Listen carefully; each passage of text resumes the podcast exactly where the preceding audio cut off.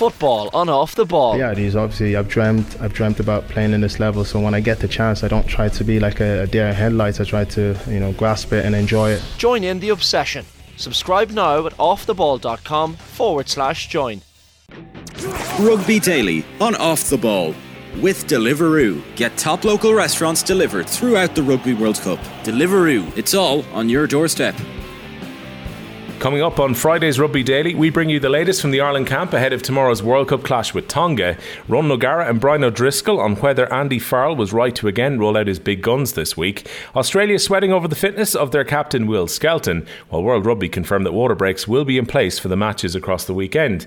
Rugby Daily is brought to you in partnership with Deliveroo. Get top local restaurants delivered throughout the World Cup. Deliveroo, it's on your doorstep.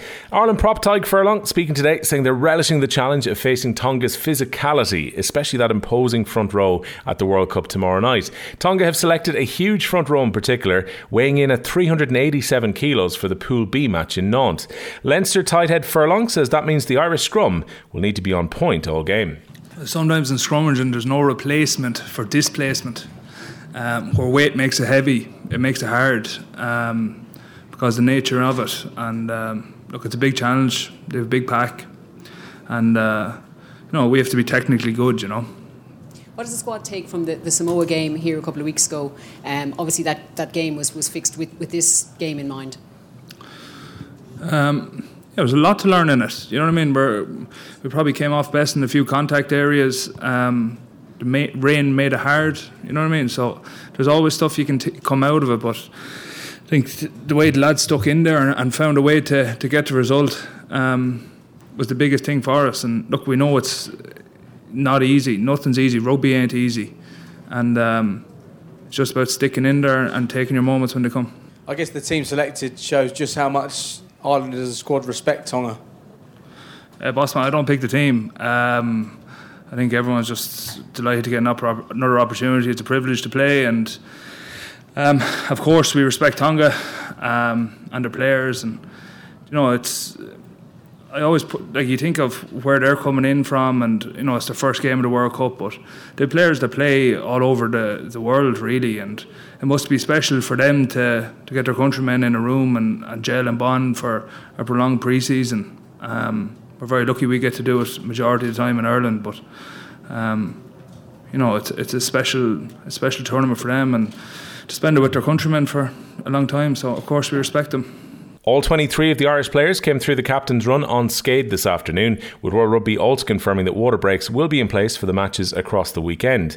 Fullback Hugo Keenan was on media duties after today's run out, and he was asked if Ireland are doing any particular work on their attacking kicking, particularly ahead of facing South Africa next week. Yeah, it's, it's already been a huge part, hasn't it? Um, I think from the very first game, that France New Zealand side, they, they set the standard um, with it yeah, it's something I suppose I've been working on individually over the last uh, year or two, but we we've uh, been working on it as a team collectively over the last um, couple of weeks and months. Um, just because it is such a big big area of the game, and introducing that 50-22 rules probably brought it to, to another level. And um, yeah, it's it's going to be an important factor over the next couple of weeks. Simon, can I just ask from your point of view, with the, the, the importance of the same thing and the amount of work that you have to put into how you use the backfield and, and all, that sort of thing? Yeah, I'd say Hugo's been probably modest in, in terms of the, he and and uh, the back three guys are, are excellent um, in terms of taking ownership of that area. Uh, not only what's coming at us, but where we can identify where there might be space or opportunities uh, in our attacking kicking game. So yeah, it, it is a it's clearly a, a, a, major part of the game. Um, and like Hugo said, we've seen um, the, the, use of the boot. The ball seems to be travelling a little bit further, um, according to the statisticians. Um, but but it is a it is a really uh, crucial part of the game, and it's not just the guys who are kicking the ball; it's the guys who are chasing. It's you know it's it's a team. It's a team um, element that we need to make sure that we stay on top of. You know, um, Tonga have a couple of really really good individual kickers in their team that that can uh, that can also uh, put us under pressure. So yeah, it's, it's a it's a big part of the game and, and one that to be fair the players take massive ownership in uh, driving the standards. Craig Casey, Ross Byrne, Ryan Baird, and Finlay Bealham all set to play at the World Cup for the first time tomorrow. But Jimmy O'Brien and Stuart McCloskey joined injured duo Dan Sheehan and Jack Conan in waiting for their first minutes at the tournament. Ireland legend Brian O'Driscoll has been reflecting on Andy Farrell's decision to go with an almost first choice 15. Obviously, they've mapped it out and they've, they've planned, they've tried to crystal ball as much as they possibly can what the team looks like for the four group stages. Now, with, with the greatest laid plans, you're you're going to find um, scenarios that you're not going to be able to pick from a full deck, or you know, situations situations arise, or you know, circumstances dictate that you have to twist or, or, or tweak um, your selections. But because they're pretty much playing from a full deck or picking from a full deck, other than Jack Conan and and Sheehan, really. Um, it's a very, very strong team. I, I, I don't really know why they wouldn't give Stu McCloskey or mm. Jimmy O'Brien a game and, and get them involved in the 23 because I don't see either of them, but certainly Stu's not going to be involved in the next game against South Africa. I can't anticipate, or or maybe he is. Maybe they're they're looking at his size. Who, listen, we're we're just guessing here, yeah. but I can't see a scenario where he's the third choice twelve. Henshaw's on the bench. Why wouldn't you put him on the bench, or why wouldn't you start him in this game? Aki was on fire last week. Um, are they a bit worried about Tonga? I, you know, well, that's what I was wondering. They, sh- they should they be a bit worried about they, Tonga? Like, listen, no, no, no. With, you always have to be a little bit concerned with every team in a World Cup. No one goes in there to make up the numbers mm. to lie down, and and you know certainly there's some nations that are proud and others that are incredibly proud. And there's no doubt that the Pacific Islands, when they go to World Cups, they tend to deli- they live everything on the pitch. And so you always have to you know treat every side, irrespective of what form they've brought into the tournament, with respect. But I think this is you know the very high end respect it, probably says a bit more, to be honest with you, about their own feeling about where they're at.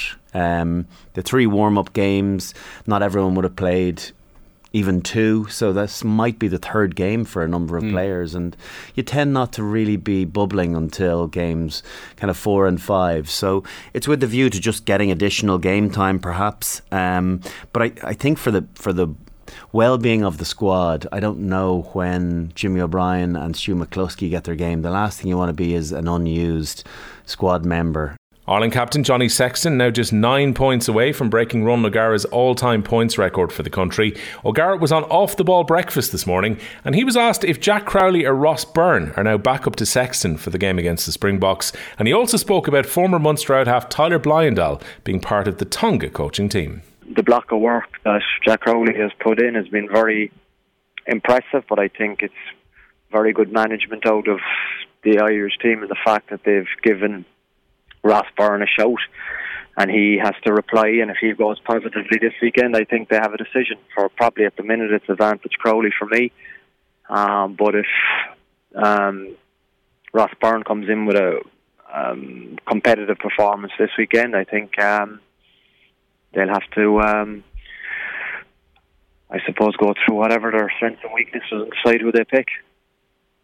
Uh, running on um, Tyler Bleyendaal as well. It's uh, interesting to see him involved in the in the Tongan coaching setup. I know, uh, obviously, he's good history with with Munsters and Crusaders as well.